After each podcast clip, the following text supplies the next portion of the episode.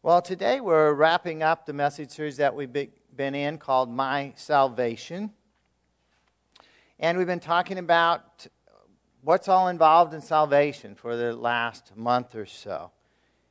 And despite all that God has done for us, despite all the salvation benefits that we have, which we talked about last week, we still live in a fallen world, right? Does anybody here think we're living in heaven on earth?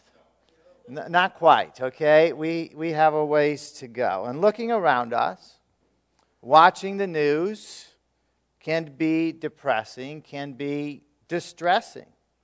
We see violence, we see disasters, we see perversion, we see conflict. I better stop there, we'll all be depressed, right? In fact, the vast majority of news is, in my estimation, bad news. Maybe we shouldn't say, I'm going to check out the news tonight, but more accurately, I'm going to check out the bad news tonight, because that's basically what it is. Studies have shown the more news that you watch, the more depressed people become. And so it's not a sin to look at the news, but don't overdo it. Now, God's Word warns us that the time that we are living in is going to be what it is right now. Let's look at 2 Timothy Chapter 3, verses 1 to 4. Now, in your bulletin, there's a white page. I'd encourage you to take it out. It has the outline there as well as the scriptures written out. You can we'll get to fill in the blanks in a minute on the outline. 2 Peter 3 says, "But understand this, that in the last days there will come times of difficulty. For people will be lovers of self, lovers of money, proud, arrogant, abusive, disobedient to their parents, ungrateful, unholy, heartless, unappeasable, slanderous, without self-control, brutal, not loving good, treacherous, reckless, swollen with conceit, lovers of pleasure rather than lovers of God." Wow, that's quite a list there.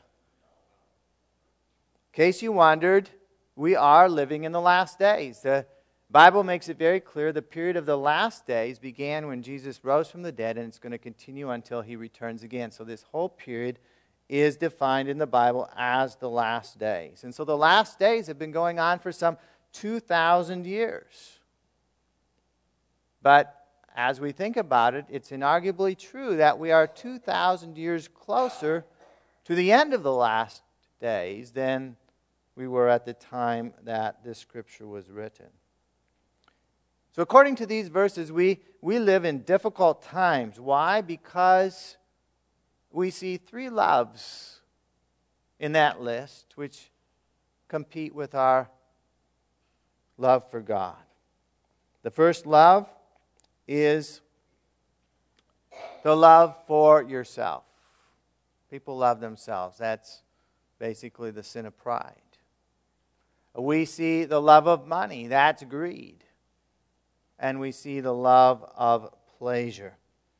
Those are the three great sins that grip people's lives, and they result in all the other negative attitudes, all the other negative behaviors that are described in the verses above. Now, I'm feeling a little down right now after reading that long list, but there is some good news. That's not all that's going on in the last days. There are some other things going on in the last days. Acts 2 verse 17 says, "And in the last days it shall be, God declares, that I will pour out my spirit on all flesh, and your sons and your daughters shall prophesy, and your young men shall see visions, and your old men shall dream dreams. And it shall come to pass that everyone who calls upon the name of the Lord shall be saved." And so in the last days, God is doing something as well. God is pouring out His Spirit on people. People are getting saved. People are not indulging in the sinful behaviors that we read about in the other verse. Rather, they are speaking God's truth. They are prophesying. They are serving God as He directs them. And so we could ask ourselves the question, is it getting better or is it getting worse in the last days in which we live? And the answer, I believe, is both. It's getting worse and it's getting better. The kingdom of God is growing brighter and the domain of darkness is getting darker. Now, what will be the final outcome of the world? How can we have joy and peace in the midst of so much bad news? Well, that's what we're going to talk about today. My message is entitled Ultimate Salvation. We're going to talk about how we can have confidence, how we can have joy in the midst of all this bad news and in the midst of a country that really seems very divided today. God's Word helps us to open our eyes to see what God is doing right now and what He's going to do in the future. Now, as we go through the outline this morning, the points are going to be directed to believers, but if you're not yet a believer this morning, if you're seeking to know more about God, these are going to be reasons to become a believer. We're going to give an opportunity at the end of the message to commit or recommit your life to Jesus Christ. So rather than being depressed about the bad news around us, it's okay to watch the news to see what's going on and to pray. A hurricane is coming, to pray that God would be there and help people to survive that hurricane. But rather than being depressed about the bad news, we should rejoice in coming transformations that the Bible tells us about. And this first truth can give us this confidence and joy as we recognize the world is not going to always be the way it is now. You know, the most depressing thing is if you're in a difficult situation and your belief is it's never going to end. It's never going to get better. Not only is the world not going to always be the way it is now, we as believers are not always going to be the way we are now. God is going to transform things. He's going to change things dramatically, so dramatically that will be a recreation of everything that we know. Now, let's get prepared for this transformation and think of ourselves accurately. I mean, we are citizens of the United States of America, but a more important citizenship for us as a believer as we are citizens of heaven. Philippians 3 verse 20 says, our citizenship is in heaven, and from it we await a Savior, the Lord Jesus Christ. And so we, if you're a believer here today, are first and foremost a citizen of heaven. Now, heaven isn't right here. We've already agreed on that, right? We're not living in heaven here. But heaven is a spiritual realm that we are citizens of right now as believers. And so our first allegiance is to the laws of heaven. Our first allegiance is to the government of heaven. And we can even begin to enjoy some of the benefits. We've talked about that in the messages. The benefits of being part of the kingdom of God, the kingdom of heaven, in this life. And our citizenship in heaven is not just for this life, but it's for eternity. And the King of heaven will one day, in the not too distant future, I believe, will transform. He'll return to this planet and transform everything. The first thing we want to talk about is when Jesus returns again, our bodies are going to be transformed. We'd read in Philippians 3:20 about we are citizens of heaven. We'll continue on in verse 21. It says, who, speaking of Jesus, we're awaiting a Savior, the Lord Jesus Christ, who will transform our lowly body to be like His glorious body by the power that enables Him even to subject all things to Himself. Now, how many here would like their bodies transformed? Yeah, half of us. You know, if you're honest, wouldn't we all like to see our bodies transformed? I mean, some of us would like to be taller. Not speaking of anybody else. Some would like to be shorter. Some like to be thinner. Some would like to be stronger. Some would like to be prettier. Some would like to be younger. Some would like to be older. I mean, we could go on and on. But the transformation we're talking about here is not so much our external features. It's first and foremost about making our bodies immortal. God has put within each of us a desire to live forever. That is from God, but we're not going to live forever in these bodies, right? We've pretty much figured that out. That's not going to happen. And so we need new bodies to live forever. And it says in this verse that God is going to transform our lowly body into His, to be like His glorious body. It's speaking of the body that Jesus Christ had after He rose from the dead. His first body died, just like we're going to die someday if Jesus doesn't come back before then. But now He has a body that's going to live forever, and our bodies are going to be transformed. Not only will our bodies be immortal, but they're going to be suited for the new heavens and the new earth. I'm probably going to dispel a lot of misconceptions this morning about heaven and about our new bodies, but our new bodies will be able to interact both with the physical world and the spiritual world. We over-spiritualize a lot of the things in the Bible, just as Jesus' body could. He could eat, people could touch Him, He could interact with physical things, and He could also ascend right up into the sky. He had a glorified, imperishable body. Let's read a little more about it in 1 Corinthians 15. It says, "Behold, I tell you a mystery. We shall not all sleep or die," which is what that means, "but we shall all be changed. In a moment, in the twinkling of an eye, at the last trumpet. For the trumpet will sound, and the dead will be raised imperishable, and we shall be changed." And so this has given us a little more information about when this is going to happen. The last trumpet is when Christ returns. Believers who are dead, buried in the ground, or however they died, God's going to find a way to raise them back to life and give them imperishable bodies.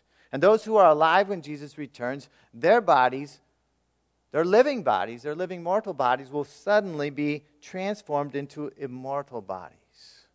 And that is good news. That's something to rejoice about. The Bible speaks of believers as being aliens or pilgrims in this fallen world. It's not our final home. We're not going to live in this fallen world forever. And so it's normal for us to be distressed about evil and sin around us, and yet when we remember that we're citizens of heaven, we're citizens of another place, we can rejoice. Now, sometimes, particularly as you get a little bit older, problems in our bodies get us down in life, whether it's a sickness. Sometimes when you're younger, it could be a sickness, could be an injury, could be age. You have aches and pains that you didn't have before, and I can guarantee you this new model body you're going to have isn't going to have any more aches and pains. That's something to look forward to. It's not going to have any limitations. It's going to be a body that will last forever. There is going to be a last trumpet. Christ is going to return, and the bad news is going to end. And so we can have a living hope. 1 Peter 1 verse 3 says, "Blessed be the God and Father of our Lord Jesus Christ. According to His great mercy, He has caused us to be born again to a living hope through the resurrection of Jesus Christ from the dead."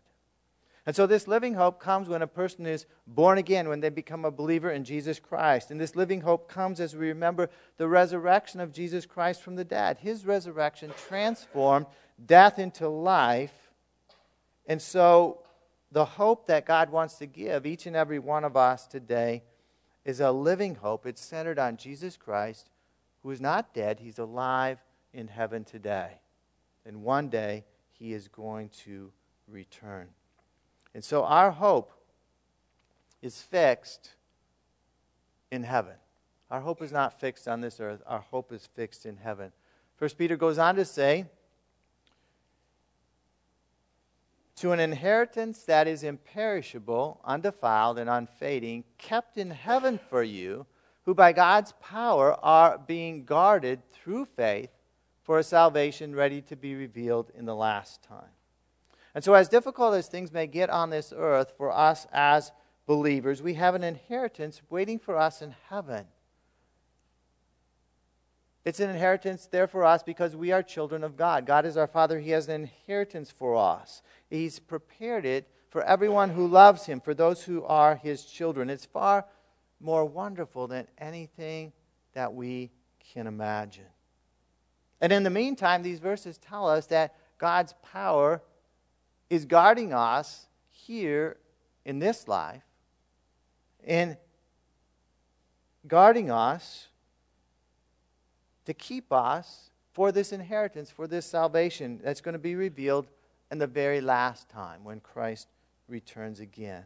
As speaking of this ultimate salvation that will only enter into the fullness of our inheritance at the end of days when Jesus returns. And so we put this hope in heaven that we have, this imperishable inheritance, and part of that's imperishable bodies, is all going to happen as we put our hope in Christ's return. 1 Thessalonians 4 verse 16 says, "The Lord Himself will descend from heaven with the cry of command, with the voice of an archangel, and with the sound of the trumpet of God." There we have the trumpet when He returns. "And the dead in Christ will rise first. Then we who are alive, who are left, will be caught up together with them in the clouds to meet the Lord in the air. And so we will always be with the Lord. Therefore, encourage one another with these words." And so again, these verses speak of Jesus' return from heaven, coming back to this earth. Believers, if they're dead, they're going to be raised. If they're alive, they're going to be transformed. And as Jesus ascended into heaven, we are going to fly. We have that song, "Don't Fly Away," right? I mean, we're going to, old-time song. We are going to fly. We're going to ascend up to be with Him in the clouds. Amazing. And once we're with Him, we're going to be with Him forever and ever. And so this hope should be a great encouragement for us as believers when we're going through difficult times. In fact, that is a command at the very end, verse 18. Encourage one another with these words. If somebody's discouraged, encourage them. And I'm seeking to encourage you today with these words of Scripture that we can have a living hope when we look to how the story ends. We're in the middle of the story. Sometimes things get rough in stories, don't they? But we all want a happy ending. For believers, we have a wonderful ending, a wonderful end to the story. You know, there was a time in my life, and I think sometimes it's truer of younger people, there's a time in my life when I was younger, I wasn't too excited about heaven. I'm just being honest. Now, it did seem like a vast improvement over the lake of fire. Really, yeah. I mean, I got that, okay? It was a vast improvement. I really didn't want to go there. But heaven seemed kind of boring. You know, people floating around on clouds, playing harps. And, you know, as I learned more about heaven from the Bible, it became more interesting to me. But, you know, my training was in science. And so, you know, I studied the complexity of molecules and living beings, intricate DNA, RNA, and all kinds of mechanisms. I mean, scientists still cannot explain everything going on in the simplest microbe. I mean, we're still studying to let alone create life or create anything else. And I appreciated this amazing complexity of our world. I still do. But you know, heaven just seemed kind of, you know, there's no science in heaven, it seemed to me, and it just seemed not too interesting. Perhaps heaven wouldn't have the same level of diversity and complexity. And then over time I began to understand that the same God who created this planet, who created the amazing diversity and complexity of the chemicals and the living creatures here, He created heaven too. And we just get a glimpse into heaven in places like the book of Revelation. And we see angels. We see creatures with four heads. We see all kinds of amazing things that artists can hardly draw pictures of. I believe heaven will be full of spiritual creatures with incredible and unique characteristics. Earth constrains God's creation in a sense to the parameters that he created, the physical parameters, the number of chemicals in the periodic table. Heaven will have no constraints to what he could create spiritually. Perhaps there's a few scientists who know what I'm talking about here today, but heaven will be far beyond our imagination. If we think what God created here on this earth is wonderful, heaven is going to be remarkable. We're going to talk a little bit more because our dichotomy between earth and heaven is heaven is going to come down to earth. And where we're going to live is going to be a merging of the physical and the spiritual, but we're not going to talk too much about that today. But best of all, in heaven, we're going to be relating to the creator of the universe in a way that we relate to him here, but we're going to relate, the Bible calls it being face to face, with the being who is infinite. He lives forever. He has infinite wisdom. He has infinite creativity. He has infinite power. Anything is possible for him. We're going to be with him. We're going to experience his love. We're going to experience the things that he's created for us, that this earth is just a introduction to. We're going to experience all of those things. I believe the heaven he's created for us is going to be far beyond anything we could possibly imagine. Finally, we can be confident of our ultimate salvation. When Christ returns, I already talked about it, our bodies will be transformed, be suitable for life in the new heavens and earth. Our bodies will be the merging of the physical and the spiritual. The place where we're going to live is going to be a merging of heaven with earth. We see in the book of Revelation, heaven comes down to earth. There's going to be a new heavens and a new earth created in which we're going to live forever. But before that happens, evil is going to be judged. Revelation chapter 19, verse 1 says, "After this I heard what seemed to be the loud voice of a great multitude of heaven, crying out, 'Hallelujah! Salvation and glory and power belong to our God, for his judgments are true and just. For he has judged the great prostitute who corrupted the earth with her immorality, has avenged on her the blood of his servants.'" And so these verses speak of the final judgment of evil in our world. Includes the judgment of evil people, the judgment of evil spirits, and these judgments will remove all evil from our eternal home in the new heavens and new earth. Sometimes we wonder why God allows evil to exist, and he's allowing it to exist for a season, but when Christ returns and judgment comes, it will be completely removed, and the people who don't believe and the evil spirits will be banished to the lake of fire forever. And so our forever home will be paradise restored. We began the book of Genesis with a paradise garden, the Garden of Eden. And our final destination will be paradise restored in all its beauty and perfection. And the response of believers in heaven is going to be rejoicing forever. Verse 6 and 7 of Revelation 19, "Then I heard what seemed to be the voice of a great multitude, like the roar of many waters and like the sound of mighty peals of thunder." Heaven is going to be a very loud place. "Crying out, 'Hallelujah!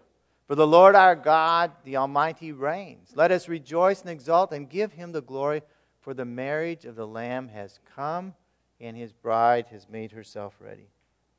And so heaven, even today, reverberates with the praise of believers and angels. And these verses here describe the ultimate occasion, the marriage of the Lamb, that's Jesus Christ, and his bride, which is the church, which is made up of all believers. And this is the culmination of history. Those who have believed in Jesus Christ are forever going to be united with him in an eternal spiritual marriage. We can be confident of that ultimate salvation. We're going to live with him face to face forever and ever.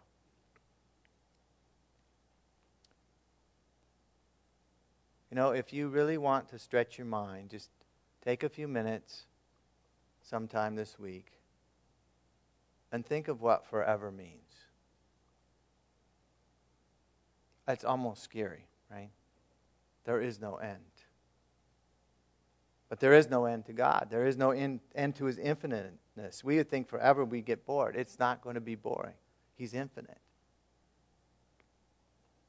And so today, even though it seems as though evil thrives today on our earth without constraint, the final judgment will come. God is a just judge. He's going to punish evildoers. He's going to remove them from His presence and send them to the eternal lake of fire. As believers, we're going to be freed of the evil around us, freed of the results of the fall.